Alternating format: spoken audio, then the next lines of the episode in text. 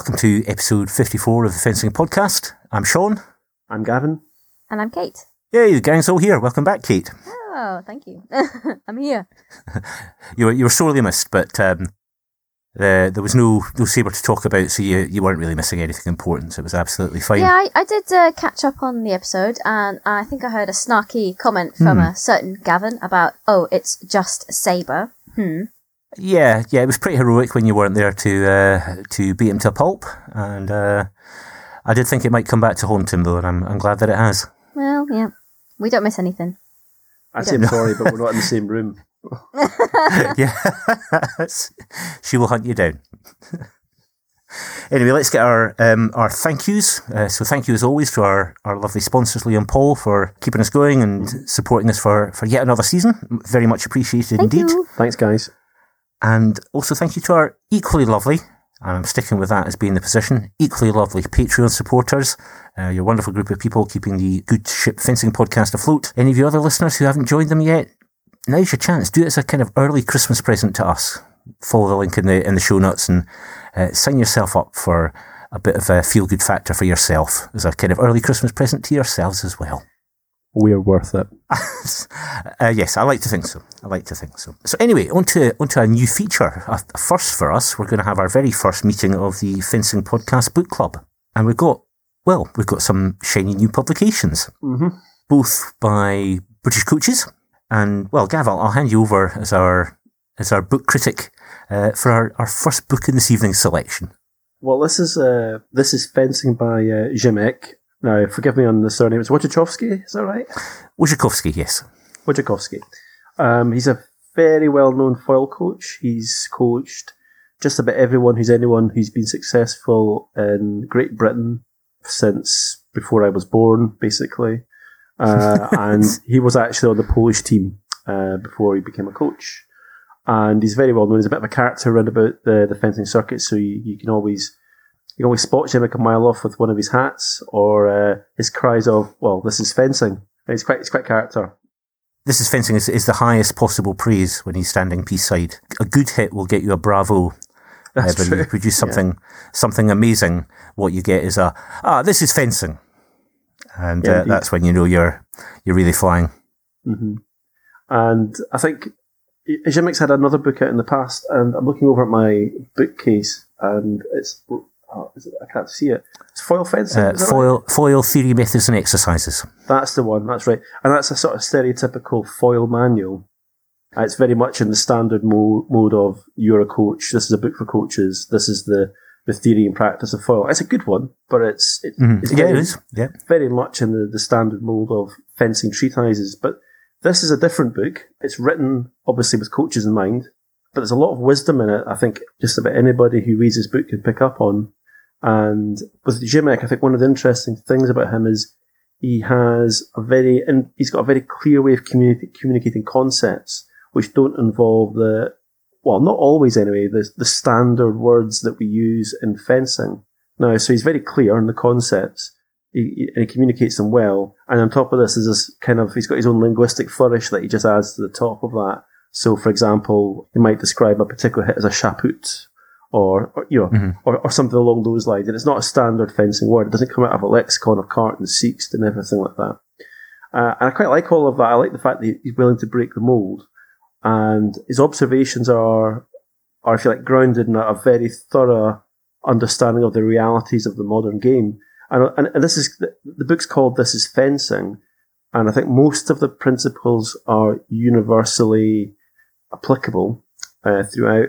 But sometimes I feel that it, it's definitely more skewed to foil. And that's not really a surprise. I don't think there's anything controversial about that. I will say, though, that there are a couple of areas that I think a little bit of extra design work and a little bit of thought might have really pushed the book into something stratospheric. I mean, it's excellent, but we could add something Mhm. stratospheric. And I think the, the, the key points for me would be the illustrative images for actions are basic. They're what you expect. A fencing book, it's a fencer and a coach. And, you know, Mhm. the fencer's doing something or the coach is doing something. But they're just sort of standard images. They're not very exciting. And then on top of that, I think occasionally the, the editings went a little bit awry. There might be a missing word or perhaps a phrase missing out of an anecdote, which means you have to go back Yeah. and read it a few times to quite sort of grasp where he's going for. It's the anecdotes that I was kind of living for all the way through the book, where there's usually a little box, a little aside in, the, in a box, and there's something in it, and it's you read it, and it was just like, ah, there's a word missing. I need to figure out what the word is. Uh, Hmm. But I thoroughly enjoyed it, and I would highly recommend anyone, whether you're a coach or a fence, to pick it up. I think I think coaches in particular should have a copy of this. I think there's some really interesting observations for you to take into your coaching game. But I think everybody can learn something from it. Yeah, yeah, I'd agree. I read I read the book uh, pretty much as soon as it came out. Bought my copy, and Ziemek's sort of passion, and enthusiasm for the sport really comes through in the in the writing. You you can hear if if you've listened to Ziemek talking before, you can actually hear him saying the words on the page. It's very much uh, very clear. It's his book and his uh, his passion and knowledge that's driven it. Been a, a light editing job, I think, by who, whoever has done the editing Yeah, yeah. and that's uh, that's that's no bad thing. It really it captures the, the the essence of the man. I think. Yeah. And the interesting thing is, despite what I've said about, I mean, it's not bad. I mean, I'm not, I'm not saying this is a critical error. If you've ever read any of the, the other standard tests, like uh, texts like uh, fencing in the modern style, uh, where the, it's just it's just like it's a slog to read that book. It shouldn't be a slog, Yeah. but it's a slog to read that book. It's not like that at all. It really sings along, and you really get you really do get an impre- the impression of a man who's thoroughly in love with with the game itself. I I, I really enjoyed it. Yeah, I I came away from it feeling enthused. Oh, definitely. That's a, a rare thing in a in a fencing book. I've, I've got to say. The other interesting thing is that quite a lot of what he says I already agree with. It's kind of like my own conclusions. I'm, I'm not saying I'm Ziemek. That would be stupid. But what I'm saying is we've, we've, we've, we've come to the same conclusions here, you know, that there are things to do. And his experience shows through because he's maybe taken the idea a step further than, Yeah. uh, than I've taken it. It's just lots of lots of really interesting things about how you construct your footwork game, how you approach maybe coaching sort of someone to apply that game, you know, your approach to performance metrics, all that kind of stuff. It's just really interesting. I'd go out and get a copy. Yep, definitely would. I would heartily recommend. Mhm. Which uh, brings us to our our second volume of the evening, a book entitled "From Last to First: Parents' Guide to Fencing Success" by British Sabre coach John Salfield and uh, Daniela Norris, who who I don't know, but I believe she is a a fencing parent. So, getting both both perspective involved in the, the writing of this book, and I really think in, in fencing it is a, a first of its kind, and and I wish there'd been something like this years ago because it's uh, brilliantly put together for for that target audience of, of fencing parents, people who are new to their sport, their kids are getting involved, they perhaps know little or nothing about the sport and they want to they want to find out to help their kids develop as best they can, enjoy it and and achieve the success that, that they want. And it and it's really got everything. It's a, a complete journey for for somebody wandering into a fencing club for the first time, what to look for, how to find your right club, you know, the sort of characteristics of good coaches, clubs at work, a bit of information about, you know, the sort of, um, uh, sort of instructional, this is what fencing's about and how it works. Lots of, lots of tips. It's just full of, full of really, really good advice. Mhm. And I don't think I've ever seen that in a fencing book before.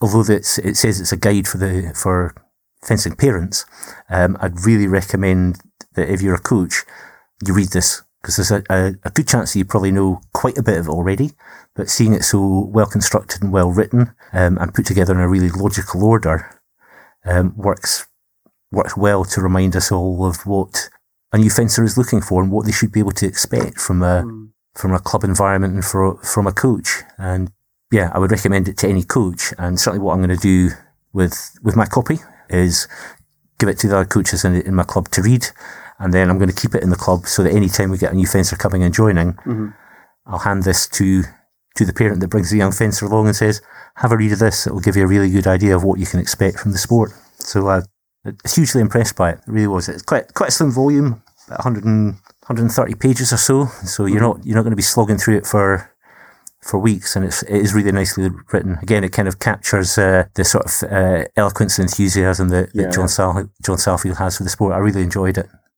I think you're right. I d- I, don't think there's a book like this. I've never heard of a book like this before.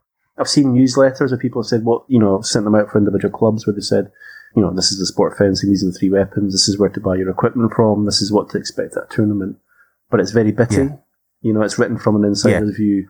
Uh, so yeah, I need to get a copy of this. I actually don't own a copy of this. This is one of the books I need to I think have a look at. Well, I will. I will maybe get you it as a as a Christmas present, Gav, because uh, I, I do genuinely think you would enjoy it. And um, yeah, we, we heartily recommended Ziemek's book, and I would do exactly the same with uh, with with John's one. Uh, yeah, a new a new development in, in fencing books, and uh, uh, for me, a really welcome one. Should we put? So a would co- you? s- oh, sorry, Kate. Want to go? No, you say it's for parents. So what kind of are you saying? Like parents of competing fencers or recreational, like just started fencing, or is it got quite wide? It's it's a, a full range from a person walking into a fencing club for the first time, or even thinking about starting mm-hmm. fencing, through to through to international level. It takes you through all the steps and kind of what things you should be thinking about to, to develop your game. So, you know, it covers things that you perhaps might not immediately think of focusing on if you're a, you're a beginner fencer, but as you're starting to progress, so uh, things like strength and conditioning and nutrition and, uh, and physiology, things that, you know, when you pick up a sword for a time, barely cross your mind. But as you start to develop, that's the sort of things that you'll need to know about as well if you're going to going to get the most out of the sport. So it's uh, yeah, it's really comprehensive and um, uh, it's it's not hand holding exercise Yeah. though. I mean, there's a good a good chapter on athlete responsibility, which uh, I think it's very important. That um, you're not going to be entirely molly- mollycoddled through this, and and you need to be self reliant as well, which I thought was a Interesting. uh, a really a really important important point kind of in the middle in the middle of the book. So they're kind of taking you through the through the lead up of sort of getting going and um, how to how to think about the, the sport and your own development. And that was a another another really key chapter. So yeah, it's all it's all in there uh, for for the full range of fencers. Yeah, go and buy it. We'll have we'll have the links um, uh, to the books.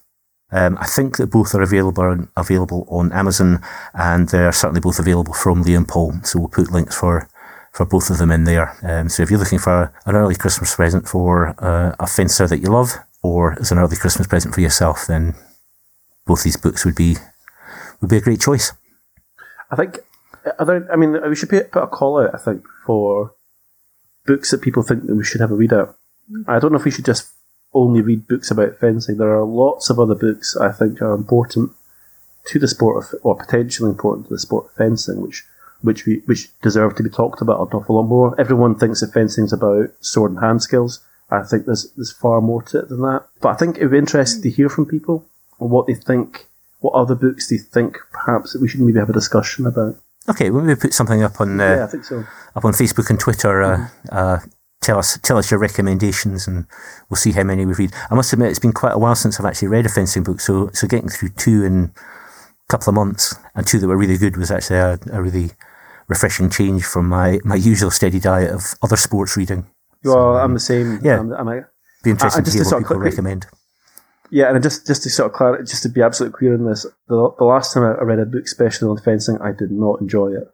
So it was an absolute pleasure to actually turn a page in a book and go, "Ah, you know, let's have a look what's on the next page. It's a great. What's what's what's next? Yeah, Yeah. it's exciting. No, I think that's one of the reasons I've never picked up a and read a fencing book, as the only ones I've ever seen of that sort of classic, old old style of fencing going through like a manual, but in a, a really sort of I don't want to say the musketeers, but that kind of Right. Yeah.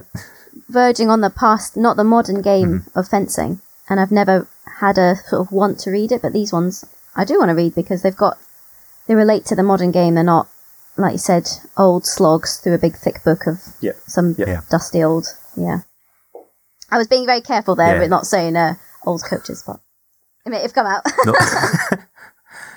what is what he's trying to suggest? I'm saying you guys are part of the comes out. modern generation of people fencing coaches. Yeah. Uh, ever since I got a toddler, done, Keith. Yeah, I Save think yourself. I sub- Save yeah. yourself brilliant. yeah, ever since I've had a toddler, I've, I've definitely got greyer. I admit that. You have.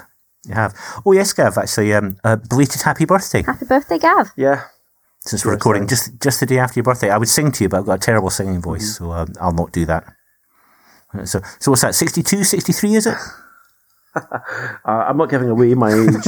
you know, it, it's ability. Yeah, we should, right. we should, That do, we must should be do a- quite close in that we should do a guess the weight. Like guess Gav's Gav, guess Gav's age. What's in the jar? The weight.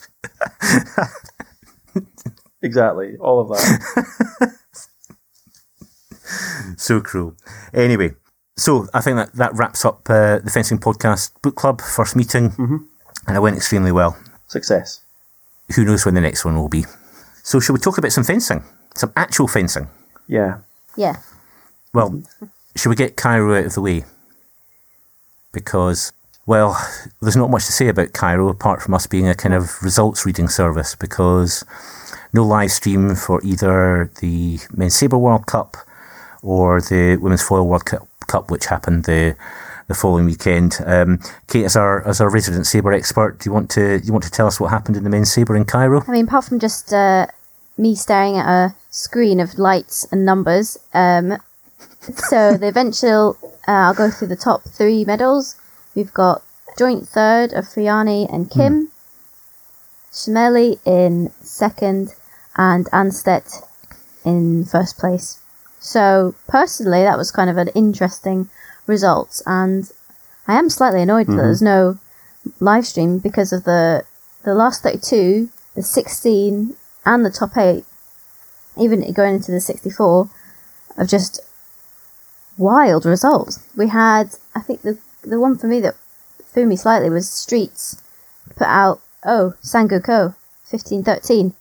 I want to know, I want to know what happened. I want to see, yeah, but I can't. 32, yeah. Slight frustration. But yeah, 32, you have uh, Hartung going out, Gu Bon-gil, Montano, yeah. And Dershwitz going out in the 64.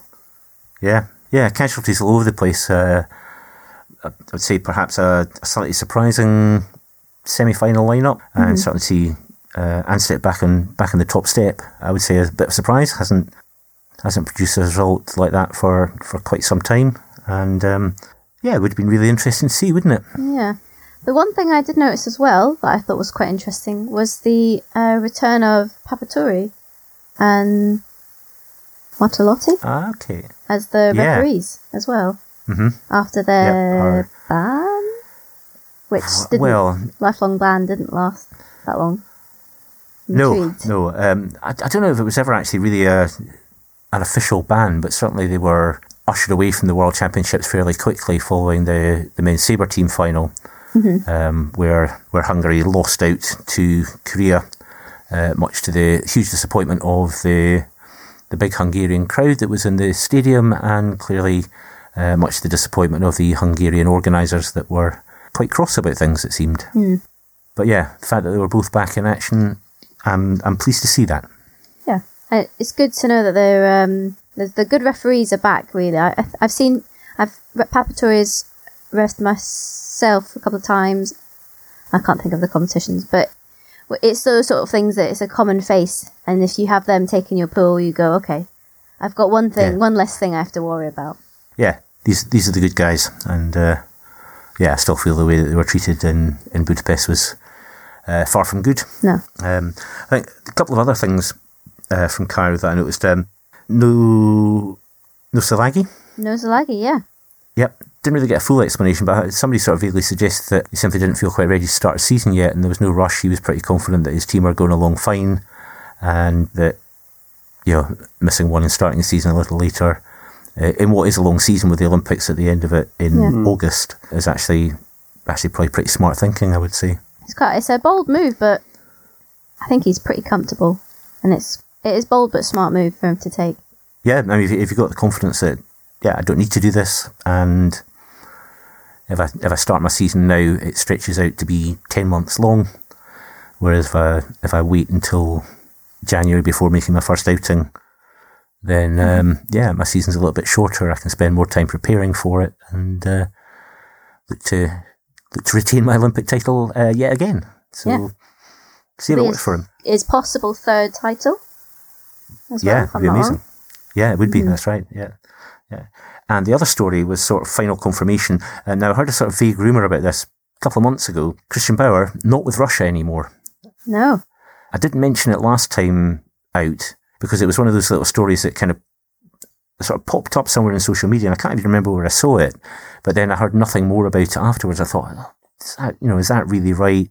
It didn't seem to be backed up anywhere because it seemed a big enough story that I would have expected it to have more more comment about the place, but it kind of died away. But yeah, not not with the Russian team uh, in Cairo apparently, and uh, but working with um, Sandro Bazadze of Georgia. Oh, really? So oh, he's, okay. he's gone gone freelancing.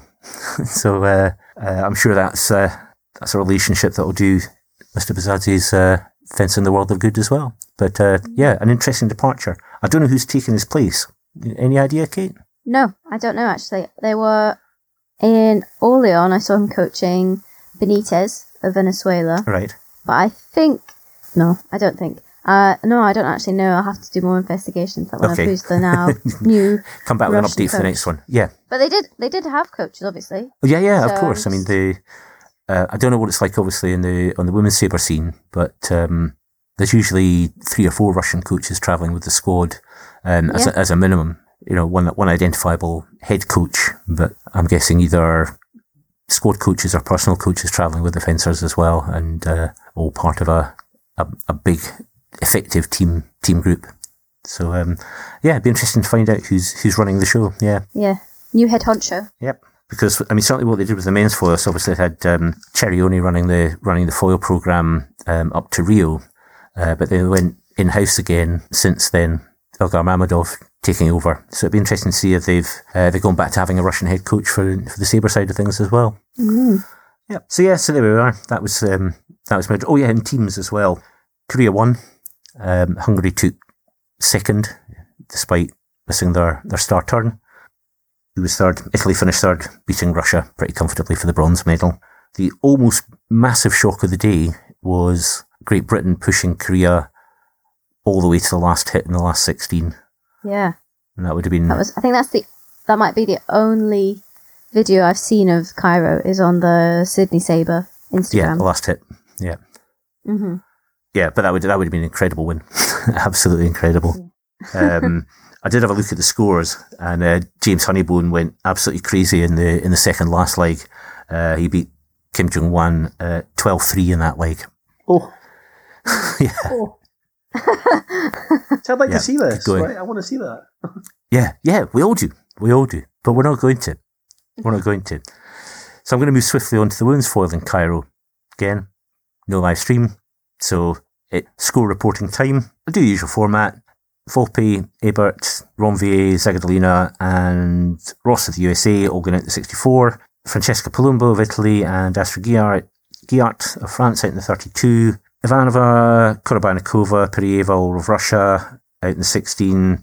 Sera Azuma of Japan, Yuka Ueno of Japan also out in the 16. Shi Yu of China beat uh, Rio Azuma of Japan in the first quarter final. Di Francisca beat Lee Kiefer 15-9 in the second one.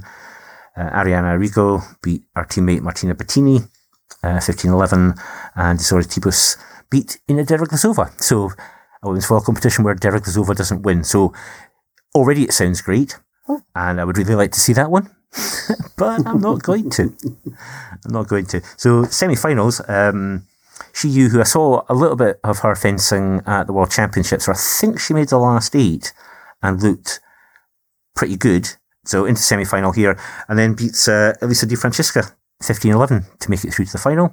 And meanwhile, what may well have been a properly epic scrap, which again I would very much like to have seen. Errigo beats Tibu 15-14. Uh, the final looks like it was probably a bit of a, an anticlimax with uh, with Arianna winning 15-6.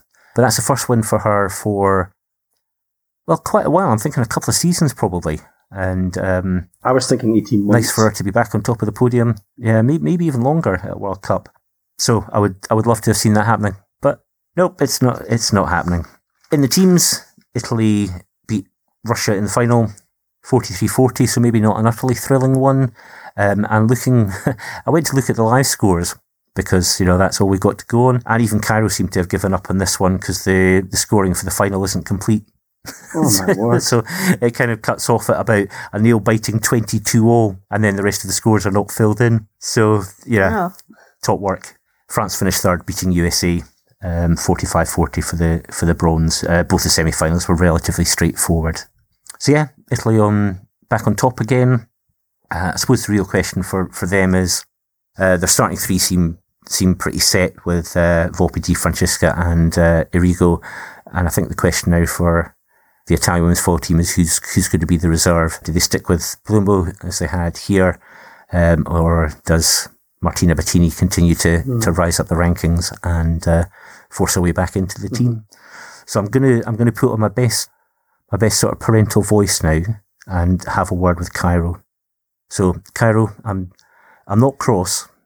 I'm just very, very disappointed. And I want you to think about what you've done and how it's affected everyone. and I want you to promise that you'll never do it again. Okay, at that point, I would, I would tussle Cairo in the hair and say, right, off you go and play in the park or sniff glue or bully your mates on social media or whatever, whatever kids do these days. And, and that would be it. Because the thing is, they, they do host another World Cup later in the season. They host the final men's foil World mm. Cup of Olympic qualification in March, I think it is. Mm-hmm. And if that's not live stream, uh, well, like I say, I'm I'm disappointed with this because there's a lot of stuff in there that I would like to have seen. I will be properly livid if there's no live stream for this absolutely crucial event because that's going to determine the teams that qualify and it's going to have a huge huge impact on who's going for the individual for the Olympics. And if that's not live streamed, it will be a disgrace. So there, you are. there's my rant. Well, it is, it is, it is bizarre because we know we know that they, they can do it. We know that they can do it. So why didn't they do it? What's going on there? Maybe there's somebody out there who can tell us what's going out there, going on there, because it's just very, I would, very. I would odd. love to know. I would love to know because yeah, it's yeah. it's poor. At least you're not as raging as you were, but yeah, uh, as the oh, who was it again? Who was it last year that you were raging about? Cancun. Cancun used to be the worst. Cancun, that's who it was. Mexico. You, you couldn't produce a live stream, or actually, I, th- I, think that was the second or third year that they'd run the opening women's foil World Cup of the, the mm-hmm. season, and they came up with a, a shaky, clearly handheld shot on somebody's iPhone bit of Facebook Live. It, it was terrible, but it was still way more than we've got out of Cairo for two World Cups this time round. so, yeah, mm. come on, guys, anyway. you can do better. We know you can. Mm-hmm. So, Gav, tell me a bit about um, the men's epee in, in Bern. well, I don't get to see this very often, but all the actions in the men's epee. well, we've still got still got Kate to tell us about the women's sabre in Orleans, so I'm, I'm not totally sure that that's true. But all right, okay, that's that's true. Yeah, tell us tell us all about it. Well, so Bern was good. I'm assuming that neither of you spent any time with, with watching Bern this year. Uh, if, if no. go on, go on, Sean. No, I haven't. No. Okay, that's that's fair enough. Kate. yep. Uh, oh, it's my favourite thing to do is watch men's epee all day. Yeah. Yeah, yeah. Yeah, you were saying that the other day. No. Well, that's what that's what I did. No. No, okay. so, Gav, tell us all about it. It's, make make the pitch. Okay, so if you've only looked at the the rankings, it, it is going to look a bit weird. There are some potentially strange results that happened this year in Bern, but uh, it was actually quite exciting. So we'll just shall we just plough through this in our normal way? Yeah, I mean to be fair, I did look at the results and go, mm-hmm. well, I know it's Epee, so it's likely to be a bit weird, but this is properly weird even by Epee standards. Yep. So we'll, we'll just go through our, our, well, our early levers and we'll uh, we'll see hit showers. So out in the last sixty four, Minobe, Santarelli, Kano, Verwijlen, Alexinen, Hoyle, and Yamada. All out in the 64. Yeah, three Japanese fencers there. They're still yep. not recovering from your ongoing support. It's disappointing. we'll come back to that, I think. Out in the last 32 is uh, Siklosi and Heinzer. And then out in the last 16, we, we lose Bida, Park, and Pereira. Now, this leaves us with the last eight that's, that's quite interesting, but I'm going to leave the best to last. So starting our fourth quarterfinal was Igor Reizlin versus Yannick Borel. Close in here uh, with Igor easing out Yannick 15-12. Our third quarterfinal was Bogdan Nikishin up against uh, Alexander Bardenet. Uh, Bardenet taking this one 15-12. Bardenet was on fire all day, right? Absolutely on fire. You can go and have a look at his scores. The second quarterfinal was Roman Svichkar of Ukraine up against uh, Tibor Andrásfi of Hungary. Uh, took this one 15-11. And then our first, I guess, last quarterfinal was Vadim Anokhin up against Hussam Elkord. Hmm. Yeah. From where? Well, he's listed as being from Morocco. Mm. Uh, but he, so the, the score in this one was 15-5 to, to Anokhin. But uh, Hussam put out, on the way up, he put out Diliberto, an Italian fencer, Tristan Tulen, that's uh, that's the scalp that he took. Right. And then yeah. in the last 16, he took out David Di Veroli. Right. Yeah, so. So he's having not, having his day of days. Yeah, yeah. So I looked him up because I wasn't entirely sure what his history was. And sure enough, I mean, he, he doesn't really, he sometimes gets into the top 32, but he doesn't really threaten the podium very often. He's actually French, but chooses defence for Morocco and actually trains in Levallois. Uh, that's me just going by the athlete profile on the FIU website. And if that's if that's the case, he's got access to you know suitably good sparring and, and good coaching there. So maybe we shouldn't be quite so surprised. But I mean, good on him. I mean, that's that's a serious run that he's actually just had there to get into the last eight. Yeah. So our first time, yeah. I mean, it's just. I mean, I watched him. I, I- made sure I went to watch the the the, the fight between uh, him and Anokin, and he just didn't look in anywhere near the same league. He might just be tired after having knocked his pan and getting this far, but uh, you know, Badham just went through him. It was 15-5. It wasn't you know it wasn't ever in any doubt. And I think Yeah. I think it was two like something like five hits before he managed to score one. So Mm, yeah. he he didn't look impressive against Anokin at all. So either he was just tired or he just had a, just a great run earlier on in the day. Who knows? Okay. So our first our, our first semi final, right? So this is a matchup between Svichkar and Anokin. It's kind of like kind of how you'd expect this one to go. Uh, Anokin's pressing quite hard, so defenses and fencing sort of kind of quite close. What what Anokin's actually trying to do is he's he's, he's looking for the prep from Svichkar, and sure enough, every time Svichkar takes a step in, Anokin is just on him all the time, either with a just a solid step in or a flèche, depending on what he wants to do. And he basically just dominates the entire match uh, and wins it at 15-8. Hmm, pretty comfy. It, it's comfortable. It was comfortable all the way through. There's a couple of rallies from Svichkar, but he, he just doesn't didn't ever look like he was in the running to, to overtake him. The second fight between Bardenet and Reizlin is a bit more interesting. Both fencers are just going at it. They're, they're, sort of constantly moving. The sort of the way that um, fencing Bardenet is actually quite interesting. He's actually looking for Bardenet to put his hand out so that he can actually ping him on the wrist. And if you think about the sort of fencer that Bardenet actually is, that's that's quite gutsy. Uh, but it looks like Bardenet's just, I think he's just a bit tired by this point in time, so his point's not quite on. And basically, it actually works. The the first period it finishes with Reizlin 12 7 up. And then Bardenet comes back out again to try and even out, but he just can't actually make any headway at all. And it finishes 15 10. Okay. Um, so our, our final is against uh, Anokin versus Reizlin, and it's quite patient. Okay, this one might be an épée match for the purists. Uh, there's no P cards. In, Oh, Well- you don't get much more damning than that, really. An épée match for the purists. damning. It- well, it's a, it is a bit damning by faint praise. I mean, the first period finishes uh, three one to Reizlin, and it's just patient. The two defense, the two of them just sort of try to feel each other out. They both try to the same, try to do the same game, which is try and pick each other off on their prep. So they kind of neutralize each other, and nothing happens as a result.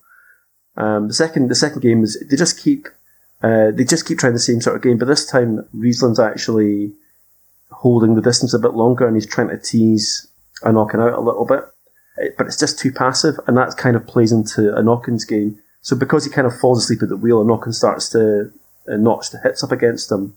But again, it's it's again it's one for the one for the purists, and it finishes four three, and and basically again it's another one where it appears like Reizlin isn't going to make any headway, but actually get, he just gets more and more patient, and there's a critical moment in the third period where Knockin misses with a flèche, and at that point he just seems to lose his confidence and Reizlin just capitalises and he just comes back with a series of really smart attacks and remises back into Knockin's prep. And he equalises it out with at 10 all, tells you where the score is in the third period, uh, with a close in, well, a Knockin tries a close in flèche and a remise but misses, and uh, Reizlin picks him off, and we go to a golden minute. So we get into it, and the two of them are just sort of uh, running around trying to hit each other, basically. They're going it, they're trying a bit harder now and Anokin tries an- another flèche, and he, he just falls short. And Reizlin actually just manages to get in a nice beat parry and picks him off and wins it 11-10. Okay. So I mean, Yeah, the final's I- fine, but go on, Sean. I, I don't feel my blood stirred by the by that description. No, no, I'm, I hate to say it, but it's one for the purists. I have I have in the past said I will I will go back and watch things that you recommend, but this doesn't sound like No, like no, one I of don't think those. so. I think maybe go back and check out the Borel versus Reizlin match in the last eight. That might be that's a bit more interesting. Okay, but but the real action is in the team, right? okay, So, and now the action from the teams, which uh, I think is actually, which is more interesting than the, the individual. Uh, we'll just go straight to the semi-final. Semi-final one was Ukraine versus Italy, with Italy taking it 32-31. And our second semi-final was France versus Japan, and France were dominant in this one and take it 45-40. We'll go. We'll do the. We'll do the third, the three versus four match first, because we can get that one out of the way pretty damn quick. Okay, it's Japan versus Ukraine. Team of Japan team is Kano, Minobe, and Yamada. Ukraine is Herey, Nikishin, and Svichkar. We'll pick it up in leg four. There's been uh, Japan have basically been holding their own, and the score finish is a bit of a hit-a-thon in leg four with Minobe versus Herey, and it finishes 1917. Leg five, we go back to traditional épée team fencing, and there's not very much happening here. The two fences manage to keep the score ticking over well enough that there isn't any P cards until the, until just near the end where there's a P yellow for the Ukrainian team. But Kano, who's up against Svichkar, holds off Svichkar and scores another two points. It finishes 21-17. Now, because of this yellow, this yellow, this P yellow card, obviously Ukraine have to up the game a little bit. So we get into the, the sixth leg, and it's Yamada versus Nikishin. Now, obviously Nikishin's the playmaker, and he actually just starts, he starts chipping away at Japan at this point, and he manages to bring it back to 23-21. And to be honest with you, Japan have always looked in control. They've, they've never looked like it's actually going to be a problem for them. And on comes Minobe in the seventh leg against Svichkar, and Svichkar promptly cuffs him.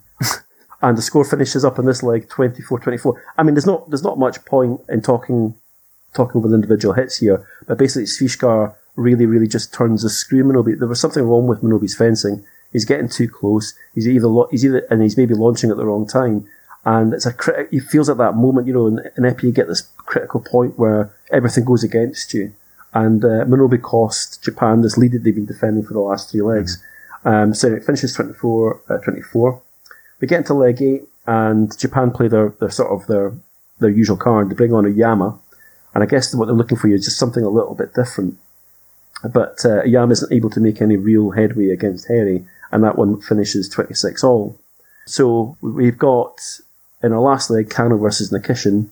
It's actually a cracking leg for a team match, uh, and it finishes 31 all, with the last hit arriving. So Nikishin overtakes uh, Japan roughly midway, th- uh, roughly midway through this particular leg. He has Ukraine leading 30 to 29, and it gets to about seven seconds on the clock, and the score is 31 30. It's just been doubles basically, 31 30 between uh, between Ukraine and, and Japan. And then Nikishin just steps in really stupidly, and Kano picks him up with a sweep through from Carton to Octave and scores, and we go to a golden minute. And uh, Nikishin does the ballsy thing, actually. He does an attack and prep. It's the one thing he hasn't really been trying very much of throughout the rest of this particular leg. So as Kano preps, he just, Nikishin just sticks his hand out and goes for the hit. And it's a, it's just a, a really, really nice hit. He actually misses on the first one if you look closely, and it's actually a remise, but it's still while Kano's prepping uh, and, that, and he wins it. That's 32-31. So that was okay, but the actual final is a humdinger, and it's well worth checking out. Right, this is where épée is at its best, I think. Okay, I've got a lot to say about the France one. You you're both sitting down for this. Uh, I am, thankfully, yes. This this is going to be this is one's going to be a great one. We're going to talk a lot about some of the stuff that happened in this one. I think. okay, let's start off. So it's France versus Italy. Now you and I, Sean, have commentated on France versus Italy before, We have, yeah. and uh, Italy applied sort of classic spreadsheet fencing tactics to the French, right? But I think the French have learned from this and decided to basically take their ga- their A game to these guys. So the first period is Gustin versus Fichera. Gustin can't manage Fichera. Fichera's doing his usual thing of, you know, fencing quite close, being quite aggressive, lots of preps on the blade. But really, there's a hit in this particular leg, which is why I bring it up, which people have been talking about. So Gustin's try attacks. Fichera does uh, a parry or a post. He misses and then remises around the back of his own head to score a hit on Gustin before Gustin get pa- can get past him. It's a thing of beauty. If you've not seen the the gif of this, No, it's actually a really really beautiful hit. I'll try that one down. That sounds my sort of thing. Leg two, it's uh, Borel versus Santarelli. Now this is a this is a bit we, we've talked about Borel being sometimes being a little bit patchy, but Santarelli applied very similar tactics to it was Santarelli that beat Borel in the World Championships, wasn't it? Am I remembering that right? Uh, yes, I think it, was. That's right, yeah. It was, and it was very similar. Finals. Yeah, it was very, very similar tactics here with Santarelli just being all over Borel when Borel was trying to do one of his sort of classic attacks. So this particular leg finished 10-6 to Italy. The third, we're now into the third leg, and it's Bardenet versus Di Veroli. Now I thought it's quite interesting that the Italian team decided to lead out with Di Veroli. But obviously, Yeah. they actually kind of trusting the youngster to, to carry the game. Uh, he actually does a, plays it really, really well, with this leg actually finishing 13-8. So you can kind of see what's happening here. There's a large lead opening up with the Italians and the French aren't really able to sort of make any headway in this one. We head into the fourth period and it's Gustin versus uh, Santarelli. And again, Santarelli's just all over him and he manages to score an extra couple of hits. So we're now into the, the at the end of the fourth leg. It finishes 16-8. So we've got an eight point lead. And there's a really weird thing that happens in the last couple of seconds of the fight where the last, the last sort of section of the fight where there's, I can't remember exactly what happens. There's a mistake and they have to reset the clock. The, the clock resets to a minute. So they hit, hit, nothing happens and all of a sudden the clock's saying a minute on it. Now, I had to double check this because I, was, I wasn't sure if my eyes were, were, were wrong here. But when they reset the clock, they put it to 23 seconds. But there was actually 18 seconds on the clock. And nobody complained about this. Mm, okay. Now, in, Epee, you, would think the coaches would be all over that, but nobody complained about it. And I, I, had to watch it four or five times. I was like, am I the one making the mistake here? sure, yeah, yeah. But they always rewind about to it. So if anybody knows what's happening, then maybe I just read the clock wrong. I don't know. But it was a very odd moment. But it felt like another critical moment. So we enter into the fifth period, and it's Bardenet versus Fichera, right?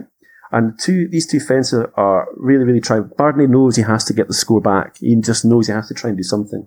And he tries his best, but he's not able to. And the match finishes 1911. And that's not the interesting thing about this leg. We get to the end and it times out. The referee says that's fine. Borel, who's next on, he, he comes on to the piste. But Fichera refuses to leave the match and he starts shouting at the ref. And he keeps pointing at the clock. Now there's no commentary and we can't see the ref. The ref's been cut off at the bottom.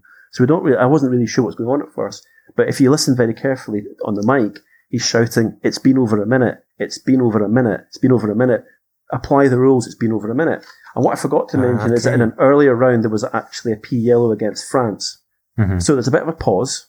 Everyone stops. Fichera standing there. Even the Italian coaches are kind of telling him to calm down.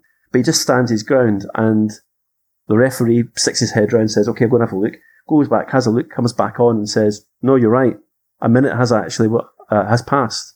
So that should have been a P red. So the core, the score immediately ticks up to 20 to Italy, 11 Ooh. to France. Yeah. So what had happened was, was a minute was, there was a minute on the clock. The minute mm-hmm. ended at exactly the same time that the, that that leg finished. It was exactly a minute according to the clock. Right. Do you see what, see what I'm getting at here? So there's one of those yeah, weird things yeah. from the from the, the new unwillingness defence rules has just been played. And uh Fichera actually leaves the piste shouting, Know the rules. You not you have to know the rules. That's what he actually shouts. oh dear. Yeah. So anyway, we're into now uh, we're now into what's this, the the sixth leg, and it's Borel versus Di Veroli, and it's a it's an absolute ding donger, it's a hit-a-thon. Borel's obviously he's like a shark, he's obviously seen Di Veroli's the weak link in the team and he just starts uh, handing it out to the youngster. And I actually counted the score. It finishes um, with France on 23 and Di Veroli on 30, but Borel has beaten Di Veroli 12-10 in three minutes. Uh, and they're all, oh, they're all individual. So pushing for it, but not quite making it happen. Not quite, no, but these are all individual lights. There's no doubles. There's one double at the start, and then after that, it's just singles all the way through. So there was 22 hits scored there, right? 22 yeah. well, 21 individual lights and one double. An absolute hit-a-thon if you want to see people just trying out it, like pull tricks from all over the place, that's that's the one to watch. Uh, so we get back into the main event: Bardenet versus Santarelli. Bardenet makes up for sort of losses earlier on and pulls back a couple, finishes the leg uh, with France twenty nine to thirty four. In the, the eighth in the eighth leg, it's Cannone versus Di Veroli. So I always find it interesting that they bring on Cannone because to me he's a little bit of an unknown entity because we don't really know very much of him. He made a 32 the day before, uh, but they obviously have a lot of trust in him as a, as a playmaker or someone who's who can score points when the chips are down. Uh, he gives it his best shot, but doesn't really manage to make much headway against, in fact, no headway against uh, Italy. And the Di Veroli manages, holds it and it finishes 40 to 35. And then we get to the final leg and it's Borel versus Fichera. Now remember, we're starting this at 40 to 35 and Borel comes on and just demolishes Fichera he scores one, two, three, four hits before there's a double. So the score goes from being from being 40 to 35 to being 41 to Italy, 40. There's another couple. There's another couple of doubles. So the score is 43, 42. Fichera makes a mistake in the next hit and steps in, and gets blocked out by, by Borel, so the score is now 43 all. So Italy have went from having a lead of what, 9, 10 points to being at the, you know, at the business end of the, of the actual match to being 43 all. And then the same thing happens again, there's another double. And neither fencer is able to finish it off. And the actual round finish, the actual leg finishes at 44 all. And there's a golden minute here, again. And it starts off and it looks like Fichera pulls it out of the bag with a, a nice dink to the hand, but it's disallowed. I'm not entirely sure exactly what's going on there, but it's disallowed. And then this, this time, when they restart, uh, he steps in too close and Borel picks him off with just a, a classy stop hit to hand. Uh, it's the one thing that Borel hadn't been doing. Borel had been unleashing all kinds of, basically been fleshing or doing aggressive steps in all the way through. He hadn't done anything like this. And just as Fichera preps, he gets picked off. And uh, it's, it's, it's actually just a classy way to finish the match. And again, Fichera does a lot of jumping around on the piste complaining, but this time no one listens to him. Uh, and that's it. He wins. And it's an absolute cracker of a final. I would really recommend everybody go back and watch that one, or at least dip in, in at the, the, the fifth leg where you get to see the strangeness from unwillingness defence come out. Because I, I, well, I was like, oh, look, Yeah. watching this going, is he right? Is that a minute? Because you can't see the clock. There's no commentary. There's no clock that's telling you what the countdown is.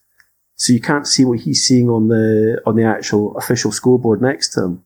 And you have to really pay attention to what's going on. Uh, so I thought that was just sort of an interesting thing. And if anybody's got any insights into how the FIE are going to fix that one, it'd be, uh, something I'd like to hear actually. Yeah. So a cracking yeah. day out, Okay, interesting stuff. cracking day out in the team. That's where the action was. Go and check that one out, and I'm done. you you had plenty to say. So teams was, were uh, where it was at in Bern. That was all the good stuff. Teams is great. Yep. Eh, it's just a standard épée competition. You know, crazy if you look at the results because nobody made it out of the nobody in the top sixteen, apart from maybe Borel and uh, I think Reizlin made it actually out of the made it out of the traps. So fair enough, you know. But teams is where it's at for that one. Yeah, Gav, Gav making the sales pitch for men's épée. So let's say Kate and I are both buyers. We're going to go away and look at the team final from from Bern, but we'll be back next time to to report on whether we actually enjoyed it or not. And if it sucked, we'll we'll be having words. Oh, it's great. oh no, it's a good one. Trust me, it's a good one. It's well worth it. It's a slow, it's a slow burner to the fifth leg, but then on the fifth leg, it really sings. To be fair, you did make that sound quite exciting, but Yes, yes, it was. Uh, yeah, yeah. I mean, the the individual was just, if you like, a standard épée competition with nobody in the top sixteen really making any headway, but uh, outside of Borel and, and Reizlin, I think. Uh, but yeah, no, all the actions in the teams, I think, this time around. and I might actually watch it. It sounded it sounded interesting It is very interesting. Trust me, trust me. for Epee. Yeah. I'm confident. I'm absolutely confident. Okay, you're, you're confident. Well, let's let's finally talk about some some actual saber. Some some exciting stuff. Uh, sorry, sorry, Gav. I don't know. It just slipped out. Yeah, I know. The rest of it's just been a warm up act. I mean, obviously nothing very exciting in Cairo, and Gav just, you know, he's he, he comes on stage, nobody's there listening, uh, but we're all here now, ready to ready to find out what uh, what was going on in in Orleans. So, uh, Kate, tell us tell us about your weekend first of all. It was a good weekend. It was a good pool for me. Usually that's the one thing I struggle with and have struggled with. And actually, I came out of the pools with quite a confident couple of 5 1, 5 0 wins and a couple of ones that I could have done better in. And one that I, I lost to someone who's just outside the top 16 and then went out in the preliminary DEs. In a fight, I should have won. But now I know that and now I can do better. But I, I actually had fun, so that was quite a positive in the end.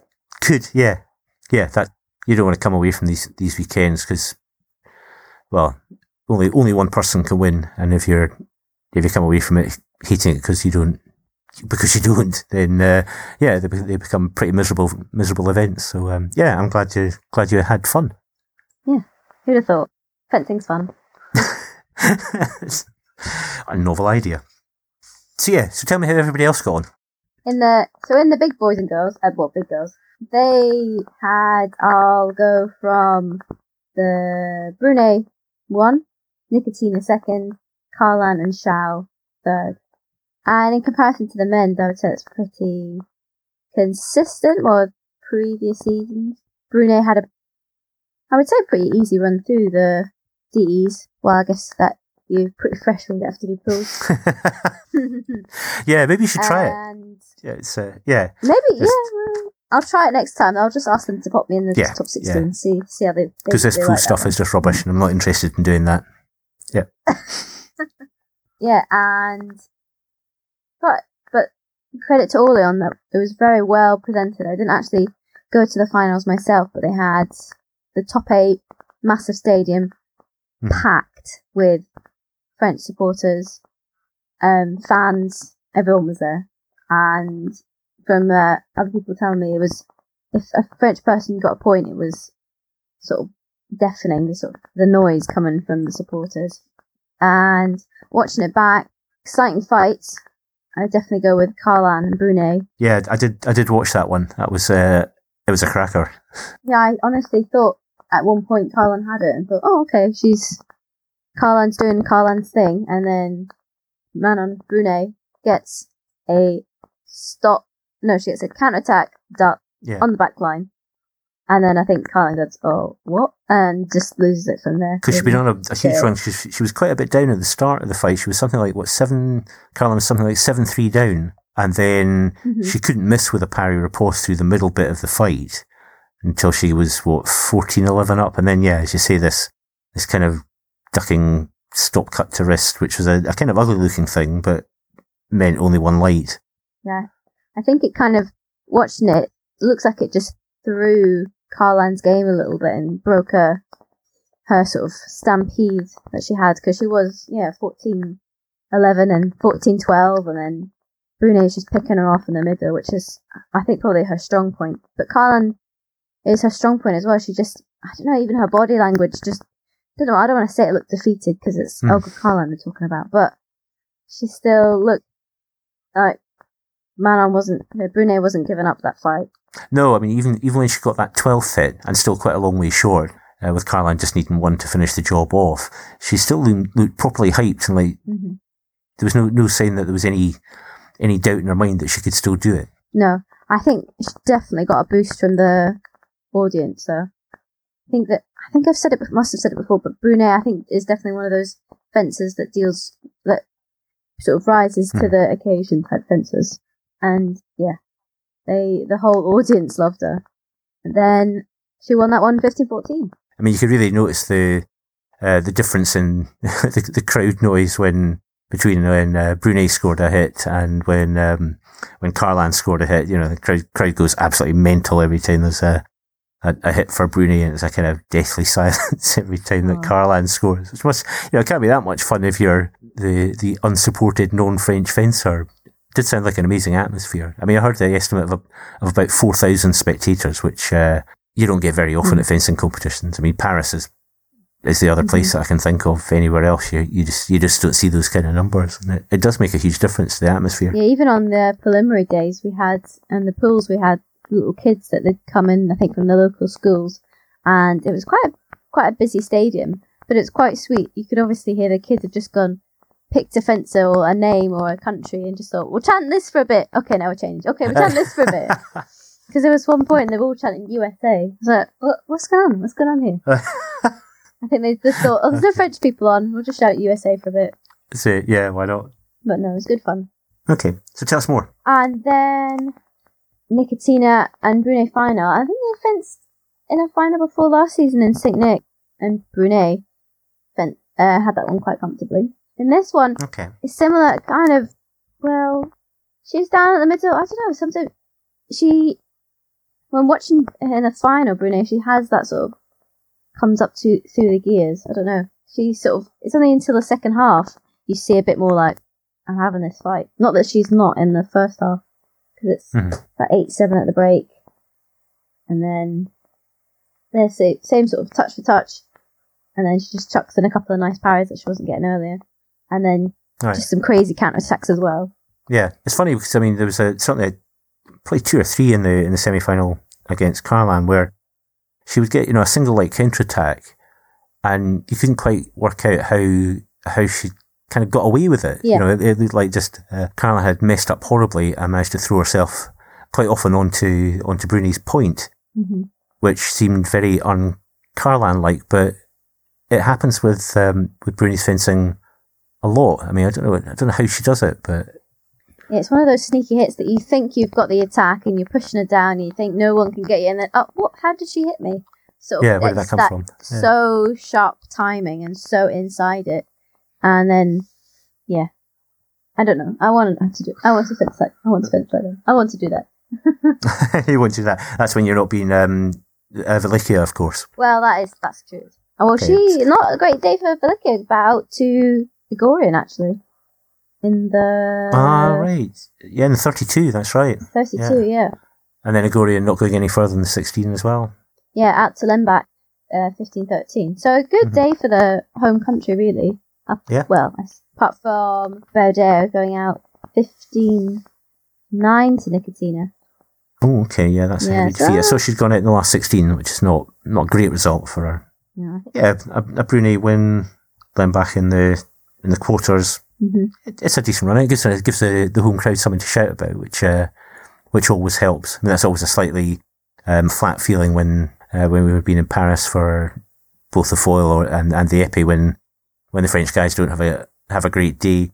The stadium's still pretty close to full, but it's it's much much quieter. Yeah, I think it's uh they've obviously the French team and Brunet as well were expecting a better result at Worlds and Euros and I must have just gone back to the drawing board and gone right. How do we how do we work on this? So Mhm. it's a good, it's definitely a good start for her and Nikitina as well for someone who's I would say that are the unorthodox of all the Russian fencers. Because Yeah, watching her, she's completely different sort of style. Yeah, Yeah, That's, that's quite a kind description. yeah, wonky, unorthodox. Wonky, ugly would be my my summary of. I mean, it's certainly very odd looking. Yeah, Something I don't know, slightly almost uncoordinated about it, but it produces a lot of hits. And I mean, this is it's, it's a great result. It's Still second at second at the first World Cup of the season. It sets up really mm-hmm. well. And I was really impressed with her how she fenced in the in the teams at the World Championships too. So that'll have done a lot to I think consolidate her place as the as one of the three to fence in the individual at the Olympics yeah, because I was a little surprised when she was in the starting lineup for the Russian team in, in Budapest and with Pozdniakova on the bench, but she totally justified her place and another strong result here will have will have helped her case no end. yeah. I, I, I get, I get what you mean. I feel like sometimes she's, I mean, second at a World Cup is a good result, and I'm not saying she's a bad fencer, but I think she does slightly get underrated, mm-hmm. especially when you've got Egorian and Bilicki in your team. Yeah, yeah, standing next to those people, most mo- most people are going to struggle to look great. Yeah. no, but yeah, no, good hats off to her. And especially against Shao, I haven't actually seen that fight, but Shao is another kind of she's weird she's long and she's got a weird timing and she's an irrit- she's got that long slow attack that you end up messing up because she just is so patient. Mhm. So that's when I have to go back and have another watch. But I had to watch I had to watch Kharlan and the Brunet. Yeah, no, I would say it was a good one. I'm, I'm glad I, I did my did my homework for the Sabre and watched watched that one. So Mhm. yeah, so team stuff. Team stuff, pretty convincing win by Russia. The Korea with, I have the scores in front of me, 45 41, but it was kind of an up and down. Choi had against Segura in her first fight, and in one of the legs, she only got one point, then she got 10 points, then she got two points. So it was a, yeah, it's uh, pretty Yeah. wildly variable. and then Kim coming back to from 31 to 41. Oh, okay, yeah, It's not bad. yeah, it's a good run, but yeah, when you're already that far down, it's uh, it's a lot to ask. Yeah, but there were some interesting wins. I think was I left before I could see the end end results, but a really good fight in the must have been thirty two or sixteen of Spain beating USA 45 42. Yeah, no, I did see that result. Spain are a team on the up. I mean, they're not going to make the Olympics, are they? I wouldn't have thought. I mean, it's a good result for them and everything, and beating the USA hmm is is pretty good going. There's a slightly odd looking USA team as well. No Dagmara Wozniak, who's recovering from knee surgery, I think. Yeah. An injury, yep. So they, they missed her, obviously. Yeah, it's an interesting because they've it's with the USA team. They've they've definitely qualified, but it's who's going to be in Yeah. the team is the main question. Because I've seen it. It's yeah, it has changed quite a bit. So yeah, I'm. That's one of yeah, yeah. It's a strange. Hmm, yes. Hmm. Can't think much else to say on that yes, one. strange. it's, as, it's as good a summary as good a summary as any. So yeah, No, they're all they're all really good fencers. It's just yeah, it's not the team that we saw in Budapest, and yeah, I'm I'm interested to see how they progress through the season. If whether well Dagmar will uh, recover in time or yeah, yeah, it's a good team, but it's a team. Well, kind of currently short of stars. I mean, Mariel Zagunis is hmm not not the fencer that she once was. Obviously, Elizabeth Stone's a, a a good fencer and well up there in the individual rankings, but again, she doesn't have that same air of dominance that some of the USA women's sabers have had in the past. It seems a Mhm. slightly, almost a slightly anonymous team, which is unlike my my mental image of what a uh, an American women's, women's Yeah, saber team should look not- like. they um, from watching them, just the the way they were working with one another, I didn't get the same USA kind of team and I sort of image that they portray. If that makes sense, that's yeah. It was Mhm. yeah. Not I don't know. I don't want to say that they don't gel because I don't know them well enough to say that. I mean, maybe it's just a it's a, a team that's had a, a fair bit of turnover in the last last few years, and they maybe still Yeah, not had getting, a getting used to know each other. gel. Yeah, Yeah. That sort of when you've seen the same team for a couple of competitions, you you have your own you know who's got what role and how to deal with different circumstances because you've worked together, but when you've not and you're in different if you're in different places it can be can be a little bit off putting as well. You don't know what to expect as I think as well. yeah.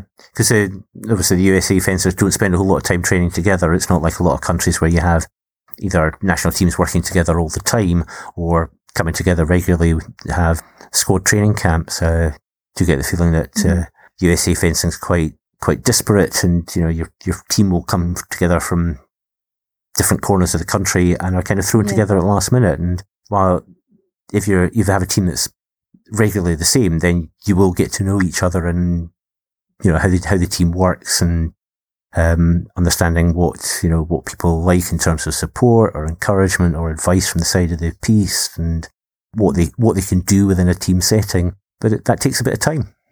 Yeah, especially in contrast of the Spanish team. I think they've worked really hard over the past couple of seasons, and it's a shame because Europe is such a hard country to qualify in. But they are one country that, when you see them, they're always together. They warm up together. They hang out together. They're training together, and they are like a little Mhm. Sort of sisterhood, little gang of fencers. Which I think, even if you're that's that's so important in the team event. You can have that that little boost from your teammates can make such a difference in these Yeah. events. Back from the philosophical edge of the fencing, the results wise, I can go on about it all day. We had in the final results, so Russia won, Korea second, Ukraine third, and Hungary third, which and France fifth, which I was surprised by.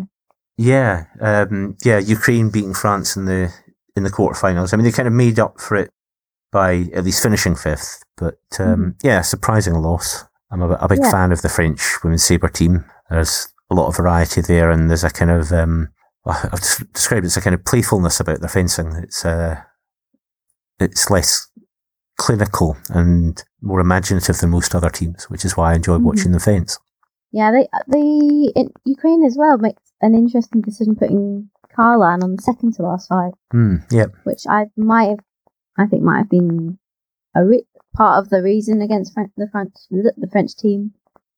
I'm not sure what that was tactically, but it worked well for them. Yeah. coming against uh, France. Yeah. but no, I would, I need to go back and watch them.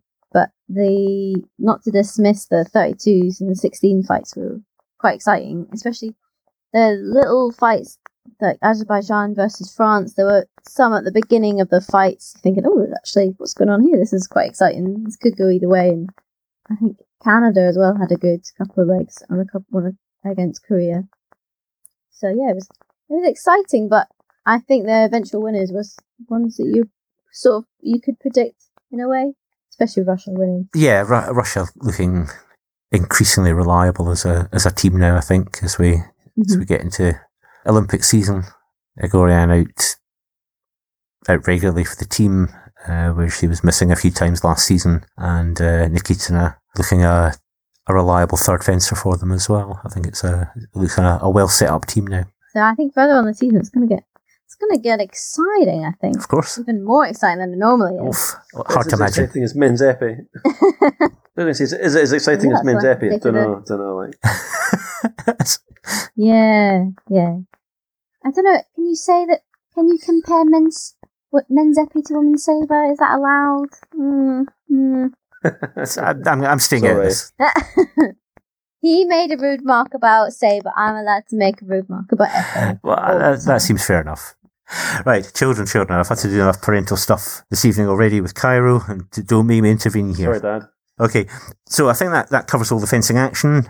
Four competitions there, only half of which we were actually able to see, but hopefully uh, you appreciate the sort of detailed reporting from Gavin Kate there. And on to the next, the next bit of naughty children. Um, things coming up. I, I can't decide how to how to approach this, but basically the World Anti-Doping Agency is going to uh, make a decision on what punishment or treatment they're going to dish out to Russia for the uh, alleged doping violations over a large number of years, and that's going to happen on the 9th of December. Now, no real clues obviously up front about what the what the decision is going to be, but it does raise the possibility from a fencing point of view that um, we may not have any Russians fencing at the Olympics, which would be really weird. Oh, it would definitely. it- It'd be a tricky one. I think there's so many good top end Russian fencers at the moment that I think it would. I'm not going to say harm the event, but it would definitely feel a bit strange not to see them fencing. Could you imagine Derek over not being there? How Yeah. weird would that It's, be? uh, no, Novalikia. Yeah, there's uh, yeah, there's lots of them. I mean, the other option at the, at the moment, the International Amateur Athletics Federation is the, the most extreme case. They have banned Russia from competing at the World Championships. Mhm. Only individuals can compete, but not wearing Russian colours. You'll not hear the na- Russian national anthem played if they win. Uh, no Russian coaches allowed, and in order to get a place as a as a neutral, effectively from from Russia, um, you've had to have undergone uh, a great deal of out of competition testing to be considered yeah. Safe to be let in. So I mean, I mean, at the last World Athletics Championships, I think there was only thirty Russian athletes competing under a, a sort of neutral banner, compared to you know what would normally be three or four times, probably about four times as many as that. So if Russia were to be excluded from the Olympics, which I think I think now WADA can actually enforce. Previously, they couldn't, but they've had a, an increase in the powers that they, they they have. What you could have is no Russian teams fencing, and perhaps only one Russian fencer fencing in, in the individual events. So Mm. might still might still get Deriglazova if that were to happen. But it'll be an, an interesting decision. I'm sure something that we'll uh, uh, we'll, we'll talk about in our Yeah, our next uh, our next episode. yeah, definitely. Yeah, who knows? I mean, the thing is, even you get the feeling that almost regardless of what decision the World Anti-Doping Agency come up with, if it's any sort of punishment at all, that Russia are likely to appeal for the to the Court of Arbitration for Sport. So it's not going to be um, a, a final decision that we get on the 9th of December. It's kind of a a, a starting point for for an appeals process. So it'll not be quick, but we'll we'll get an idea of what we're looking at, and Mm. yeah, let's see what we get. Do we not? Do we not think that there's going to be another fudge like last time? Well, uh, the the fudge to some degree was down to the limitation on the powers that WADA had.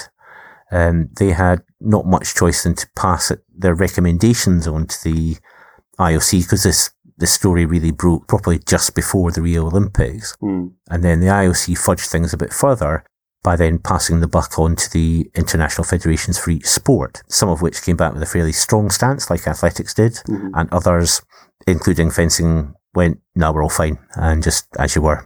So yeah, the fact that uh, WADA now have more power means that we're likely to get a sort of consistent decision about Yeah, yeah. Russian participation across all sports.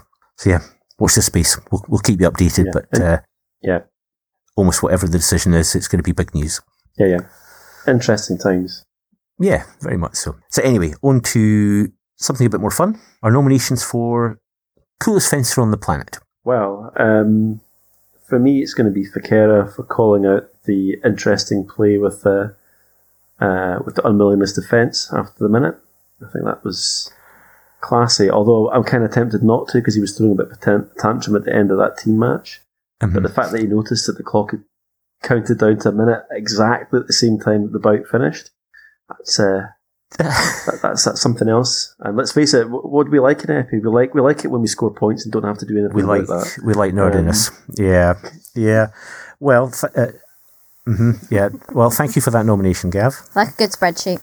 Thank you. I mean, I would love to be able to to nominate uh, Arianna Errigo for for winning a first World Cup in a while, but since I couldn't see any of the action whatsoever, I feel that I can't really. So I'll make the same nomination. I suspect that, that Kate's likely to make uh, with Manon Brunet winning winning on home home soil in front of a big and enthusiastic French crowd. Sounds sounds pretty cool to me. Does I was gonna say a similar thing that I'd like to give it to one of the men, but we can't see their fencing, so I can't. So yeah, I would I would nominate uh, Brunet for her ballsy stuck counter attack on the back line at Yeah. 14-11 against Olga Kharlan. Yep. I think it's pretty cool. Gav, I know you've come up with uh, Mr. Fichera for his wonderful piece of Anarachnis, but I mean, we can pretend this is a democracy and say, well, two votes to one in favour of Brunet, or do you just want to admit that your, your nomination was clearly a piece of nonsense? Oh, okay. Well, no, because he he also scored a hit, which everyone's talking about. His sort of harassing tactics carried the, the Italian team for quite a bit as well. It was either him, it was him and Santarelli that were doing all the damage to the French. Yeah, I mean, I would be tempted to go for Borel again, but I think we've had Borel. I've nominated Borel just about every time recently. So Uh, anytime you get the opportunity, unless there's a, a Japanese fencer that's gone particularly well, but as I say, your support seems to ensure that's not happening for them. So, to be to be honest, I mean, this Yamada, who's a fencer I wasn't actually all that familiar with before now, because I spent a wee more time watching this time around, actually scores an amazing jumping flick to back in one of the matches too. But I'm not going to recommend them because I don't, I don't know enough about him yet. He did win the Asian zonal though, so mm-hmm. got Anyway. something. So Got something. yeah. So well, I'll go with you guys, Brunet. I like her, so let's uh, let's go for Manon. Okay, there we have it. Manon Brunet, coolest fencer on the planet. So, things to look forward to. Um, We've got a weekend off where we don't actually need to spend all of our spare time watching watching fencing from around the globe or swearing at our computer because there's no live stream from Cairo. Yeah, that's lucky. f- That's lucky because it's my uh, works night out next week. Oh, okay, okay. Oh no, hang on. No, I'm talking about this weekend as we're actually recording. Nothing on Oh, no, this you're right. weekend. Ah, got my- Next got my- weekend. okay. Well, actually, there's no epee, Mhm. so you can you can revel in your hangover without having to to hear the the sound of bleeping scoring boxes and the clash of blades. You can just you can just wallow in your own misery. But we do have men's foil World Cup and test event from Tokyo, so we'll get our first look at the Olympic venue, which should be pretty interesting. Women's foil from Saint-Maur in France, and uh, Kate, you're off to Salt Lake City, I believe. I am indeed. That should be that should be extremely good. Yeah, Looking forward to it. I Been am. before. I have not. I'm going. I'm actually going to cross on Tuesday to New York to do some training, Right. and then I'm shooting across to Salt Lake to do training and competing. So yeah, exciting. Great. And then Where, where are you training in New York? in a Manhattan fencing center. I keep on wanting to say Manchester fencing center, but it's Manhattan fencing center. Much much further away, Oh, much more people get- exotic. yeah. Yeah. No. no. No disrespect to the Manchester Fencing Centre, but uh, yeah. No, that sounds good. Every time I say I go to New York to go to Manchester, people look at me like, huh? What? I'm like, what? No, I'm going to Manhattan to train in New York. I know, you know, New York at Christmas, it'll be, you know, really boring and I won't enjoy it at all, you know. Yeah, clearly you're going to hate that. I won't post anything online and, you know, I'll be really sort of quiet event, you know, that sort of thing. Yep. Yeah. No, Your I'm, I'm glad, Kate, Kate, glad to hear that. Oh, yeah, yeah. focus. Yeah, that's right. I mean, you'd be training 12 hours a Climatizing. day, eating Yeah, or sleeping. That's the thing. Yeah, yeah, all that, all that stuff. Okay, well, I'll, I'll keep a, a close eye on your uh, your Instagram feed in that case. That's fine. My parents aren't talking to me. It's all good. so unreasonable.